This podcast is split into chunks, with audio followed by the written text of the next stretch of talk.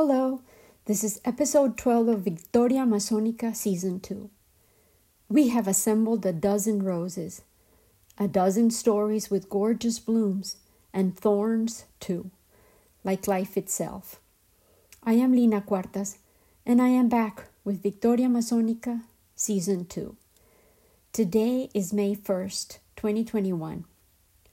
This week's story is unlike most I have narrated in all of my previous episodes in season 2, which has been all about Maria del Pilar Uribe, my mother.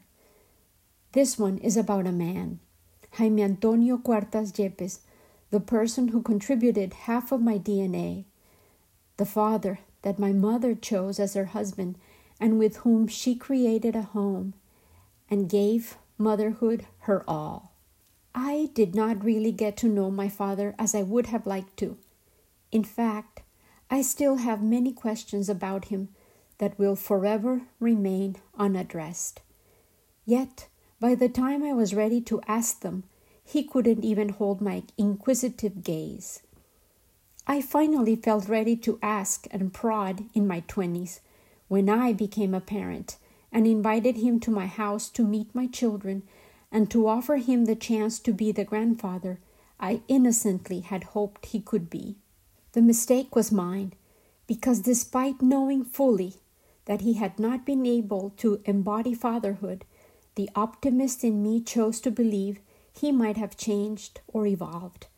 However, I was disappointed all over again, and I now realized that he simply could not give what he didn't possess, or perhaps was utterly devoid of the selflessness required.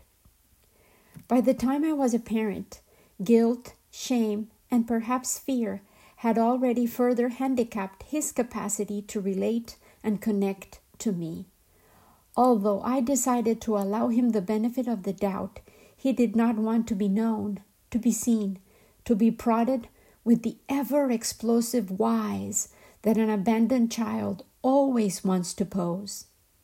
Perhaps it all started in his childhood, so let's start there. Silvia Yepes Ochoa and Eduardo Cuartas Alvarez were married on November 20th, 1924. They had a total of eight children. The first child, a boy named Dario Antonio, died not long after birth, and he was followed by another Dario, Dario del Jesus. Two girls followed, barely a year apart, Luz Alicia and Consuelo. There was a four year respite in Silvia's life, and then the fourth child was born, Jaime Antonio, my father. A year later, Jose Hernan would follow, and then two more girls, whose birth was also separated by only one year, Maria Elena and Marta Esperanza. I confess that I knew those aunts and uncles so sparsely that I had to dismount my paternal grandparents' photo from its frame in order to check the names and birth dates.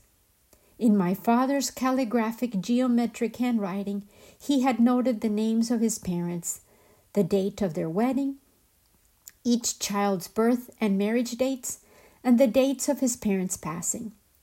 Eduardo, my grandfather, died on September 2nd, 1980, and all I recalled was that my grandmother had followed him a year later, almost to the date. She died on September 6, 1981. Silvia Yepes and Eduardo Cuartas had been inseparable in life, and apparently he promptly beckoned her to join him in death too. My grandfather was a successful businessman. My mother told me that his family had possessed brick making factories, ladrilleras, which had thrived with the explosive growth of Medellin in the 30s and 40s. My grandfather, a very devout and conservative man, observed the growth and power of the Catholic Church in the industrialized city, and he decided that he would open a shop to provide religious figures and effigies of saints holy art and decorations for the churches and homes of Medellin. He traveled directly to the Vatican to select his merchandise and established commercial channels to continuously improve the stock of his store. He also purchased gold and silver leaf, as well as the fine metals, and supplies to assemble elaborate picture frames and niches for the saintly figurines in house. Labor was much cheaper in Colombia than in Europe, and by importing the materials and assembling as many of his products as he could locally, his profit margins were improved considerably. The store, which was called Molduras, was located downtown, not far from the central square of Medellin, El Parque Bolivar. There were two blocks on a street called Boyacá, where many religious item stores were also located. I have often wondered if my father's strict Catholic upbringing and the centrality of the faith in his family life contributed to his fierce religiosity. He attended Catholic school and went to Sunday Mass and took communion his whole life. However, his morality was contaminated by lies and deceit, a lethal combination that would eventually affect our whole family. Yet, as I study the history of so many of our sister nations in South, Central, and even North America, I realize that sin was forgivable and excusable as long as the believer's transgressions were not found out, and externally the performance of adherence to the creed was upheld. A Dios rogando y con el mazo dando goes the saying. Praying to a good God while beating the downtrodden with a hammer is my translation. My father, unlike my mother, grew up with material comfort. His was a childhood of affluence and abundance. Interestingly, my mother and father did coincide geographically in their early lives and lived not far from each other. They both were considered residents of a traditional neighborhood in central Medellin called El Prado. My mother's family lived in an area which had been constructed to provide housing for teachers and educational staff, while my father lived in the higher, much more picturesque area of the neighborhood where large, stately mansions dotted the inclined street of the select area. They were, indeed, neighbors, we could say, but they did not meet back then, and they were also separated in age by ten years. My mother's sister, Nena, was a popular socialite. La novia del pueblo, Grandma Juana used to call her, the sweetheart of the town. She had many friends, was invited to all sorts of outings, and had assembled a varied collection of relationships because of her work at the offices of SAM, the airline. She had already met most of the Cuartas brothers, especially the oldest one, who was known to be a flirt and was by then flying to Miami regularly. Hernan and Jaime were the youngest and similar in physique, and people apparently confused all three brothers often. They all had reputations as ladies' men, and the situations in which Nena had met Jaime Cuartas had been informal and festive and could not be described as a close friendship. However, on May 12, 1967, only 11 days short of exactly 54 years ago, my mother was rushing to the Olaya Herrera airport of Medellin in order to meet Nena, who was returning from a weekend trip with one of her suitors in Bogota. Pica was excited about seeing Nena. They had planned to go have dinner and catch up on juicy stories. But then she was disconcerted to see Nena walk out with a tall, impeccably dressed man by her side, lost in animated conversation. Nena was smiling conspicuously, and as she approached Pica, her eyes shone with intention, and she proclaimed, Jaime Cuartas, let me introduce you to my sweet sister Maria del Pilar.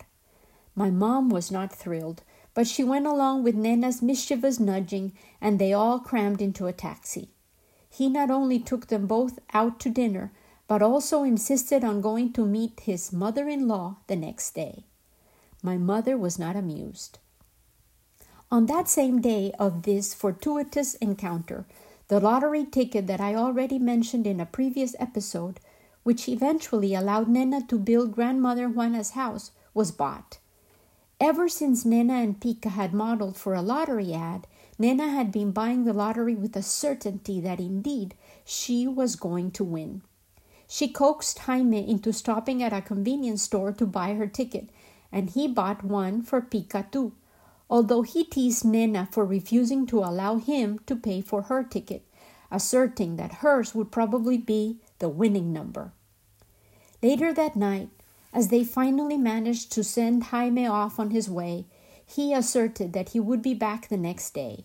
He wanted to take Pica to Mother's Day Mass and to purchase a gift for grandmother Juana, who he again called his mother in law. This was completely unlike most of my mother's previous suitors, especially the costeños. Most were boys from Barranquilla. They were her favorite dance partners. Most of them were usually thrilled to dance with her and invariably had indecent proposals after a few dancing outings. As promised, Jaime Cuartas showed up the next day, and together he and Pica went shopping for grapes and apples for Juana. He wanted to meet her as soon as possible. Grandma Juana, in turn, was delighted to meet him and easily seduced by his gallantry. She enjoyed the gift, and to make matters even easier, she already knew Eduardo Cuartas, Jaime's father, and she commented that the patriarch probably pissed blessed water. Such was the amount of saints he sold and the influential priests he had among his favorite clients. As was usual with guests at Grandma Juana's house, she immediately invited Jaime Cuartas to sit down with her to chat and exchange jokes, and asked if perhaps he could also fix one of her stove burners, which was flickering. He was agile with all sorts of repairs, so he eagerly complied. It had started raining heavily by then, and one of my mother's older sisters, Pieti, was visiting with two of her toddlers, both blonde and angel faced. Pieti was worried about finding transportation to get home. It was late, storming, and she lived very far away, on the opposite side of town, in Itagüí. Jaime offered to deliver them all safely at home, despite the considerable distance. On that day, Jaime's score was perfect. The Uribe household was duly impressed, and he seemed to know exactly what he had in mind. He asked my mom if she would be willing to meet his parents the following day, and he also wanted to show her his house and his many collections. She was overwhelmed, but she consented. He arrived at noon on that Sunday, crisply dressed in blue, as if to coordinate with his beloved sky blue Skoda. He caused quite a stir when he parked his shiny automobile in front of the Uribe house to pick Pica up, and he told the assembly of gawkers, especially the little ones, that if they wanted to make some money, they could polish the metal and dust the cruiser. He rang the bell greeted everyone in the house, and re established his presence in the household, and off they went to meet the Cuartas Yepes family. The Cuartas house was very close to a well known church called El Verbo Divino, the divine verb, which I venture must have been love as personified in Jesus. The house was a two story imposing structure with a long balcony that overlooked the block. As soon as they drove into the garage, young Pica was amazed by the certainty that she was in a museum. There were glass cases full of model cars, trains, and airplanes. Everything was beautifully displayed and sorted by sizes and colors. Jaime lovingly described the models, the makes, the names of every machine. She was quite impressed. Suddenly, a woman appeared at the door that led to the house. She was not very tall, chubby, and had jet black hair, which was pulled back in a tight bun, but her side swept bangs softened her look. She smiled warmly and introduced herself as Silvia Cuartas and welcomed her to the house. This is the woman I am going to marry, Mama Silvia. Her name is Maria del Pilar Uribe. Doña Silvia de Cuartas laughed and told the confused Maria del Pilar this is what he declares every week with every young woman he brings. Don Eduardo Cuartas, Jaime's father, also joined the group and ushered them all into the formal living room. To Jaime, he whispered audibly, Where did you find this cieguita? This word translates as blind woman, and he was referring to her green eyes, which were her most striking feature. So full of light and penetrating was her stare. But how could he have known that she had in fact been blind for a while, just a few years before? Silvia and Eduardo Cuartas were polite and nice enough, but Pica realized that she and Jaime came from radically different worlds.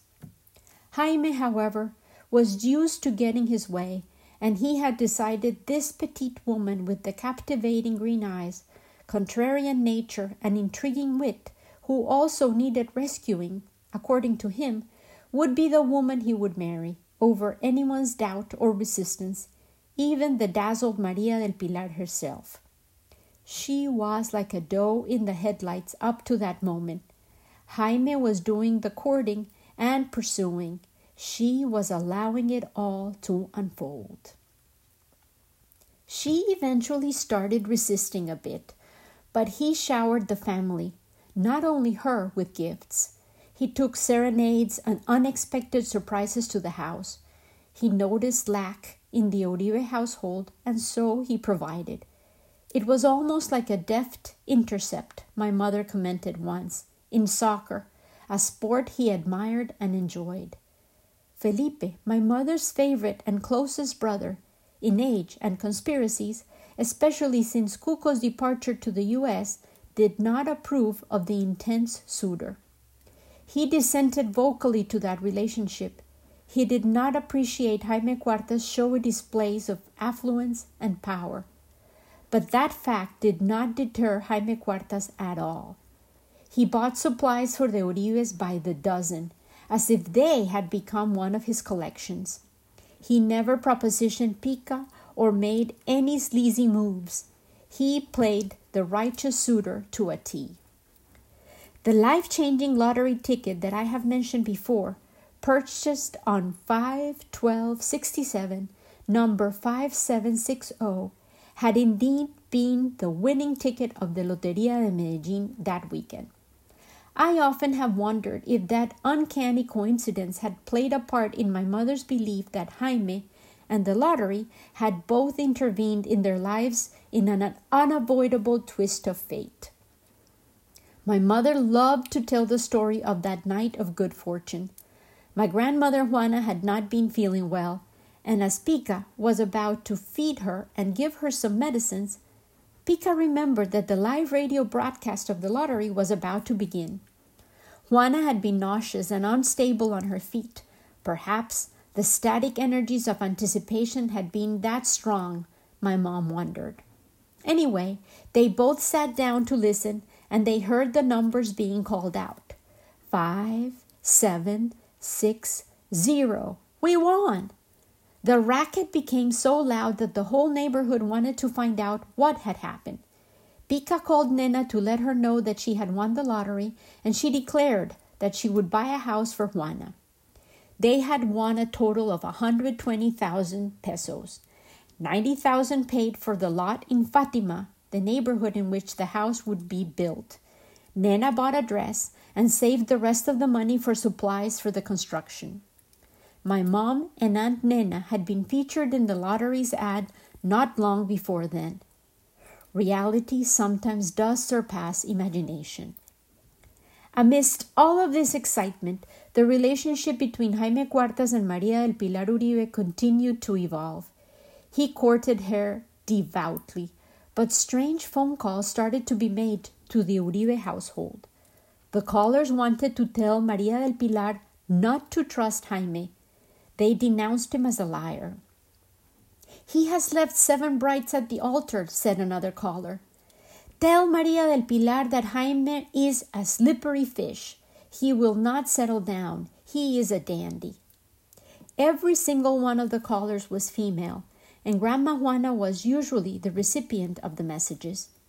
The wise mother started to worry and even suggested that perhaps Pica could instead work for five years to pay back for what she had spent to provide her with an education. Nena and her brothers were incensed by that idea. Nena called Herman, who had become the de facto authority ever since he had been sending the funds to basically sustain the household from overseas.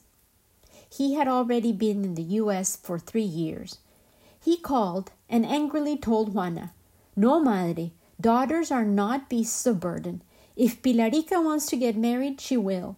But you have to make sure that Jaime Cuartas is the right candidate to be Pica's husband. Go and investigate these stories. The gossip choir insisted that Jaime had left a girlfriend who was pregnant in Cartago, a city located in a different state, Valle. Herman financed the trip to Cartago Valle to ascertain the veracity of the situation. The choir of dissenters and gossipers had the unintended consequence of igniting Maria del Pilar's contrarian streak, and she decided that when she was told that she could not do, achieve, or finalize something, she was like Michin, el gato bandido, the cat bandit. Michin was a cat whose story many children in Colombia grew up reciting. He was an outlaw cat his entertaining story in verse was written by Rafael Pombo, a celebrated children's poet. Michin was an outlaw, a war thirsty cat who wanted to become a bandit. He had stolen a dagger and pistols from his father, and he told his distraught mother, I will indeed become a robber, and if someone dares to get in my way, I won't hesitate. I'll shoot. I'll commit murder. He had adventures and blunders galore, and eventually returned home to beg for a meal and repent. Well, like Michin, the bandit cat, my mother decided she would, in fact, catch a husband called Jaime Cuartas. However, like Michin, too, she was risking, in wanting to prove others wrong, becoming the victim of her own stubbornness. She didn't realize, perhaps, that she was creating her own trap knitting the threads that would hold her in place ever tighter, conforming while desiring and pretending to dissent. I am humbled by the many threads that continued to pull and exert pressure on my mother's decisions. As the 60s came to a close, the world was still processing the many crises and upheavals that the decade had delivered. Social justice issues were explosive and delicate racial and civil rights were fraught and evidently in jeopardy. The threat of nuclear war had traumatized the whole world. The Cuban Missile Crisis had tested the young American president, so admired, so idealistic, so prematurely assassinated was Kennedy. Then the flame of Martin Luther King's life was also snuffed and Vietnam and its killing fields further diminished America's standing in the world. The global situation was dominated by uncertainty and fear. Maria del Pilar's cherished dream, education, had been snatched from her hands. In Colombia, a country that was still struggling to decipher peace after decades of hatred and partisan divide, political instability was still palpable. Yet, at this crossroads, she was being offered an alternative. She could become a wife, have a stable, solid future. Colombia was still navigating a tense peace negotiated by liberals and conservatives within an accord called the National Front. The majority of the country had become urbanized. Literacy had been achieved by 85% of the population, and the economy was growing. Despite enormous social and gender disparities, modernity promised the bliss of urban living, modeled so colorfully by glitzy marketing of the US of A. Coca Cola commercials inevitably come to mind. Bliss in a bottle, consumerism sold as a creed. Perhaps running a household was indeed the formula to figure out her life. Maria del Pilar was being courted by a man who seemed to be a solid, reliable partner, the ideal male. The puzzle pieces seemed to fit, and the dazed butterfly became entangled by her own desire to find a comfortable place in the spider web. Yet, at this point of the story, she was still questioning. Her mind was still wondering would she? What would Juana Inés Uribe find in her investigative mission in Cartago? Could Jaime really domesticate the spirit of she who had boasted about having renounced housework forever? Would she, who proposed they live together for a year, in sin, of course, to test their compatibility, really consent to a Catholic wedding? She, who was supposed to be barren, could she be the mother of the sons that Jaime had so earnestly prayed for? Could Maria del Pilar Uribe, who came from a family much more disadvantaged than his, a family about which gossip and malice and envy wove tales and made up stories, really be the one? In a thriving metropolis, located in a lush valley in the heart of the Andes, surrounded by mountains where uneasy corridors of misery and wealth throbbed side by side, a young woman, whose heart and mind often felt at odds, wondered would Jaime Cuartas be the man she had hoped to find? I am in San Antonio, Texas, and we have been hammered with three days of rain. You probably can hear it in the background. Next Sunday, on Mother's Day, I will be back with episode 13 of Victoria Masonica to honor my mother. And in celebrating and narrating her individual story, I hope to highlight the collective, the value and the love of mothers all around the world. With much love and gratitude, always, Lina.